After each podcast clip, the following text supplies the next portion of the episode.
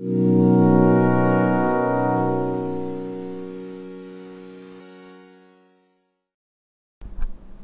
are you doing at managing stress in your life?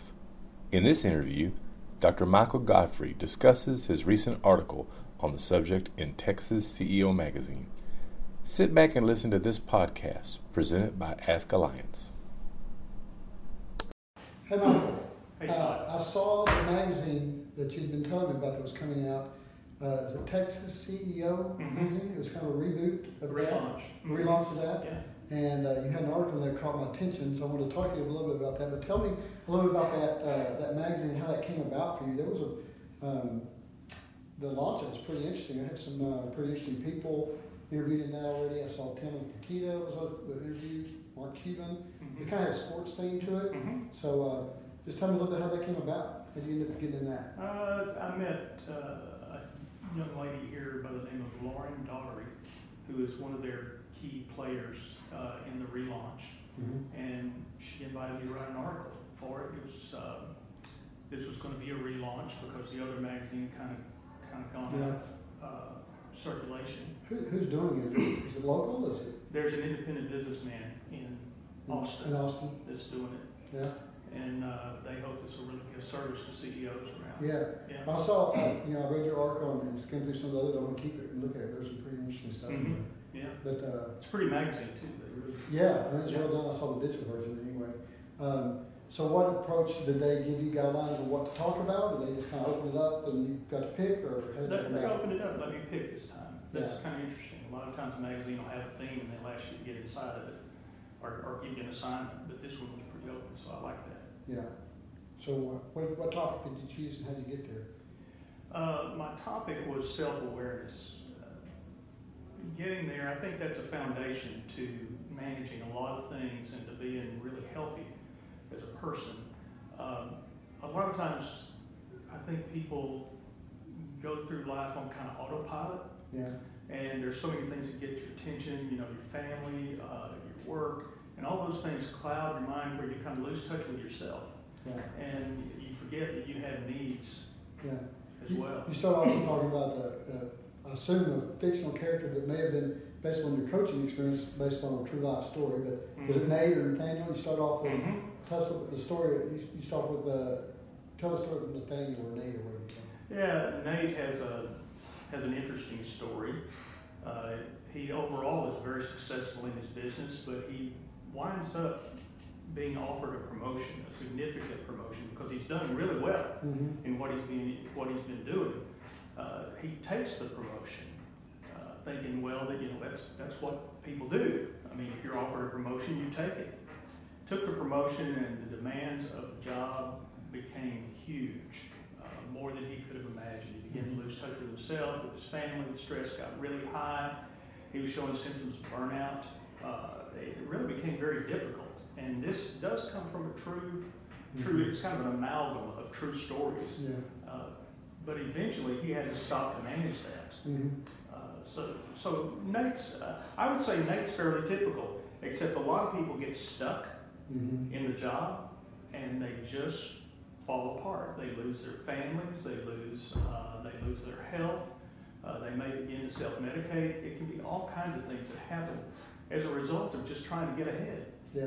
And there was no real uh, thought on Nate's part ahead of time as to why that made sense Mm-hmm. or not for his own experience. And that could have merited a lot of consideration as to whether it made sense. In your narrative, he was promoted to CEO, but I guess it could Mhm. be the same as he was promoted to a major supervisory position with a skill set that's really different than what got him there. I mean, I've seen, we've seen also know instances where someone may be a good salesperson, but not a great sales manager. Yeah. And they think, uh, are a really good, uh, you know, assistant or, or coordinator position type coach, but the Mhm. skill set is different. It's not bad, it's just different. And they get into it because people are, they think that's expectation or benefits Mhm. and then they find out that that's not really either working for them, whether they're successful in it or not. Yeah. It could, it could, they could be good at it, still not be successful. And you mentioned in there that the word burnout, it kind of Mhm. stuck with me. And I think in our discussions earlier, uh, I've said something along the lines of, it seems to me when people are, say they're burned out, a lot of times that's really, it's a symptom, but it's not really, the, the position's not burning them out. There's something wrong about the position, they're mismatched. They're not, they're either not addressing some of those things that you're gonna be coaching them through, or they're not a good fit, they're not doing what they do. Alternatively, you know, uh, if you have someone that's a Steelers football fan, they don't get burnt out on Steelers games. Mm. You know, they don't get burnt out on something that they really enjoy and do. You can't get enough of. If you're a deer hunter, you don't get burnt out. If you're a fisherman, you don't get burnt out. But Mm. it always makes me wonder if they're in the right spot. Mm.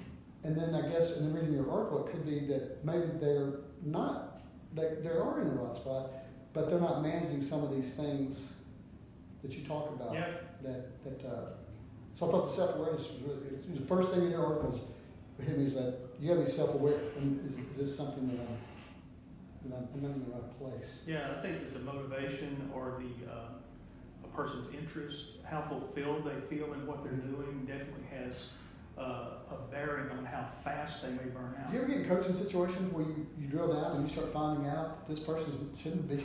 Oh, absolutely. Or maybe in a family business situation, like, uh, Mhm. why, are you- why are you running this? Well, I'm the oldest. Yeah. No. That happens a lot, frankly. Um, you know, from time to time, I'll encounter a manager, supervisor, upper level, uh, maybe in C-suite, and you ask the question about, do you really want to be doing this type of job? And they'll say, not really. Yeah. It's, it's very interesting. They would rather be doing what they were doing than what they are doing. Uh, but the, the way our society holds us is the prestige of the job and the sense of, you know, I mentioned there about Nate thought he was going to be successful and just really have a great future going forward, and things begin to crumble on him. And honestly, it wasn't because he wasn't capable of doing it. Mm-hmm. It took too much Mm-hmm. uh, of, of him Mhm. at that point. And so, you know, the more the demand, the more a person has to really self, be self-aware and self-manage. Yeah. Uh, what, in my book, Put Stress to Work, I, I mentioned pushing the limits of your capacity Yeah. will cause stress. And consistent pushing limits of capacity will cause burnout. Yeah. So you have to ebb and learn to ebb and flow. Um, Yeah, that's interesting. I, I love, it's not, it's not just that you, uh, maybe you can't do the job, but you don't want to pay the price for what it takes to do it. mhm. I, I read in, uh, I read one time where a guy was talking about he was a big jazz, uh, you know, fan, Mhm. and he ended up being in the presence of this great jazz musician finally. Uh, after going to see it, he got backstage passes and all this stuff, and, and I think, it- I don't remember what the, it was a jazz guitar or something. And he made a comment to the guy, said, I'd give anything if I could play that guitar like you. I just, you got to be my ultimate thing. And the guy looked at him and said, no, you wouldn't. He's like, well, what do you mean? I just said it. You don't know me. You know, call me out. He said, no, no, you wouldn't. He said, look, I practice this thing about six times a day. I just did a four-hour set, and I do that six days a week. Mhm. Now, do you really want to play the jazz guitar? And he's like, no, I don't think I do. Mhm. you know, I think about it a lot of times. Well, I just could do anything if I could, you know, do that. And you're like, you don't understand what it takes to do it. But they start to see the, the trade-offs for some of what they thought was The grass is always greener. yeah. I, I had a question that came to my mind because this all sounds good, and except when you're really in a stressful situation, you know, and you start thinking about the things that are really causing it, I think the thing that pops in my head, and sometimes maybe with people who coach, is a disbelief that it can be managed. In other words, they probably want you to come in and say, you know, you say, what's, what's causing me stress? Well, it's Clarence over there. Mhm. Well, if, if you could fix Clarence, then I wouldn't have stress. So let's really focus on fixing Clarence. Mhm. Let's take the thorn out of my foot and not manage the thorn. Because I thought that's what I want. When I'm really, this is, this is all good when things are good. But when things are really bad, I really don't want to hear about managing stress. I want someone to help me fix the thorn.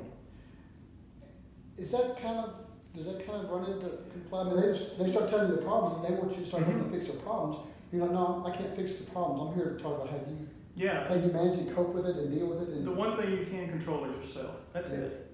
Uh, you can't control the people outside of you uh, because they're going to continue to do what they're going to do. There's some compliance, but but you know, and cooperation can be. But overall, all you can really do is control yourself. That's true in your family. It's true in your work. Uh, so this self-awareness is asking questions about how do I manage myself in this very difficult situation, as it may be Mhm. and finding those ways to do that are key. uh, if a person is stressed, there's stuff going on in the brain that basically disables them from doing a real good job of problem solving. They don't hear well. They don't. Uh, they don't think rationally well. Uh, because the brain is in this fight, flight, or freeze mode, which is not a rational. It's not a rational place. And the thing that I say, the first thing to go when that happens is peripheral vision. Your vision gets very narrow. So imagine looking through a drinking straw, and that's what you see. Mhm. So suddenly your problems become very, uh, you oversimplify the problem, and it becomes very narrow. Very and you're- that's all you can handle. Yeah, and you're not able to see the bigger picture of what, what the nature of that problem is. So I suggest some reflection questions in here. One of my favorite reflection questions is how can, how else can I look at this? So if Clarence is your problem, you might ask yourself the question, okay, how else could I look at this? Maybe what Clarence is doing is really adding value, even though it bugs you. Mhm. So it- it's, it's that kind of thing that can help to reflect and say, how can I really make this work? And, and the coaching really serves extremely well in that because it, it allows a person to push the pause button, be still, ask, and have questions asked that will prompt their own thought. A coach is not going to tell you how to manage stress. They're going to help you learn for yourself. Yeah, the line I've heard you say so many times I've quoted to others is, what would it be like if? Mm-hmm. You know, Yeah. you listen, you listen, you listen, and then you ask the question, well, what would it be like if? If you did this, if you tried that? Mm-hmm. And that's part of that getting them out of that tunnel or getting them out of that acute situation. And so, what you, you mentioned in the article that stress is like a fever. Mhm. What does that What does that mean? I like to say it's, it's an analogy that stress is kind of like physical fever. It's a symptom. When you're stressed, it's a symptom of something else. Uh, it may be a symptom of uh, you're overloading your capacity. It may be a symptom of uh, you're in over your head or you're doing too much. Uh, the demand is too big. But it looks like physical fever. So let's think about it for just a minute. Physical fever happens. You don't initiate it, you don't turn it on, it just happens. When fever comes around, it's an indicator that something else in your body is not going just right. And it, it's there to help you, it's there to actually help you get better. And so when stress comes around, it's like that. Uh, we don't decide to be stressed. Stress shows up. Your brain is checking five times per second to see if you're safe or in danger. Your brain's going to throw a switch that's going to say danger. Now, it may be right or wrong because it's not conscious thought. Mm-hmm. It's, it's outside of your consciousness. So it's going to, your brain may, based on past experience, will throw a switch and say, you're in danger. When really you're not. And if you look at the, if you rationally look at the situation, you realize it. So there are ways to manage that and work through it, uh, to self-manage in good ways. And when you isolate yourself, Yeah, it gets worse absolutely. because then you lose context. Mhm. The problem that you think is bad, when you're isolated, that's all you focus on. But when you are around others and you force yourself to be around, and then you come across people who are in similar or worse circumstances, you say, well, my problem's not so bad. But yet, what happens, I, I tend to think we probably isolate and self, self-focus. And, and I guess the problem with the other way of like, hey, that's all well and good, but I need you to pull the thorn out of my foot. Because that, never stops. That gets into be the hamster wheel of Mhm. fixing the thorns. And the next Mhm. time it's this, and I've got a medical issue, and I've got this, and you don't understand my brother, you don't understand this. Because those never stop. Mhm. That's why you have to work on the part you can control. It's it's gonna be one right after the other of those, right? You take that stress as a symptom and you say, okay, now what is this telling me? What's the stress that I'm experiencing telling me? Is it something about the way I'm thinking? Is it something about the way I'm looking at things? Is it, uh, is it a misperception? Is it a false belief? Is it a, a false assumption? What is it that's driving this stress? Because just like, uh, for example, what was driving Nate was uh, to be successful is to move up. Yeah. So is that a good way of thinking and is it what he really wanted? And the answer was he really wanted his family was a bigger priority to him. But this actually went against what were his priorities. So calling us back to our priorities, getting clear about life mission, getting clear about what's really important to us, that helps a lot to manage stress because then we don't take on all the things that the world kind of presses us to take on. one of my favorite writers wrote a book on fear, and he defined fear as the perceived loss of control. Hmm, that's good. Mhm. You know, I was thinking so many times, whether it's with, but just in so many areas, when you when you perceive that you're losing control of the situation, in lies the fear, and the stress, the anxiety that goes along with it. Yeah. A major, uh, that's a major part of worry, which they're all very, that's all very related, is worry as uh, a key component of that is the, the sense that you don't have control or you may not have control. So now recognizing what it is and how we get there, I want to briefly get on those parts because this is we try to always talk about well, what can we do about it. Especially you know how people diagnose, yeah, I got a problem. What do you do about it? And you, you have some really helpful hints in here. Practice mindfulness, being self-aware. And that's a, that's really important. Once you understand what's Mhm. causing, because so many times when the same thing keeps happening to you, as bad as you hate it, it's because there's probably a reason, right? You go through it and it happens to you and it's bad, you don't want to think about it anymore. Yeah. One of the best things you can do, you don't want any navel gazing or any kind of introspection that's not going to be healthy, but you want to think through and say, you know, what happened and what do I want to be different next time? We know that professionals learn by reflecting in practice and reflecting on their practice. So they look back and say, what do I want to do differently? And even in the moment, they think about, well, what do I want to do right now that I need to kind of adjust my course and go forward? Exercise discipline. Yep.